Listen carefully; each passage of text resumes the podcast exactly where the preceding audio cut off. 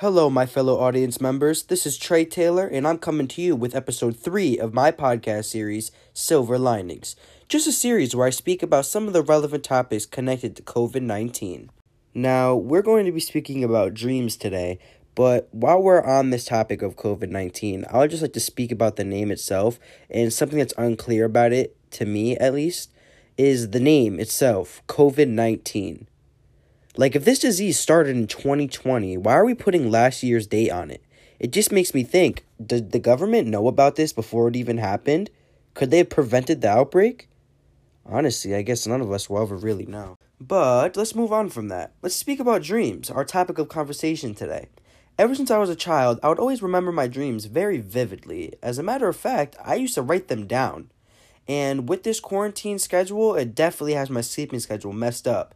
So let's just say I dream a lot more now than I did during the school year hours. Before I go on to tell you about this dream I had the other night, I would like to let you in on this little piece of information.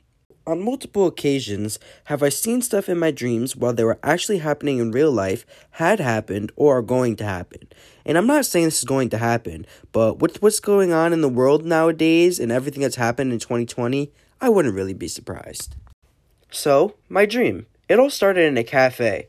I couldn't really make out where I was at first, but after further inspection, in my dream of course, I realized I was in New York City. And I knew this because the Twin Towers were over to my right, and the Empire State Building was to my left. And I can't really make out who was in the dream with me, but I knew it had to be someone close to me because we were having a conversation and I was seeing myself and the person I was with from a third person point of view, and we were laughing and having a good time, so it was definitely someone I was comfortable with. So, as my dream goes on, we're just speaking and speaking, and out of nowhere, a huge UFO comes over the Empire State Building.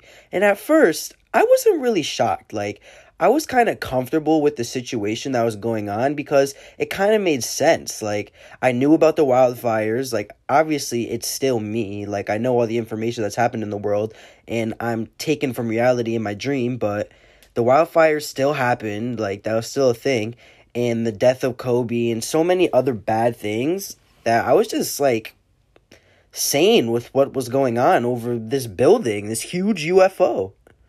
And unfortunately, I wish I could tell you more, but I woke up after that. And I know it's not that like fun, but I'm just here to tell you what happens if that actually happens. Like, would y'all be surprised if you saw a UFO coming over the Empire State Building with what has been going on in the world today? Because honestly, I would say no. Like, I would kind of be like, oh, yeah, well, this was bound to happen anyway. The world is going downhill, so yeah, this is normal. Therefore, if a UFO does happen to fly over the Empire State Building within the next couple of weeks, y'all heard it from me first. I came up with it first. I knew it was going to happen. I'm a psychic. Like, I know everything that's going on. So, if you need any information, just put me to sleep and then ask me questions when I wake up.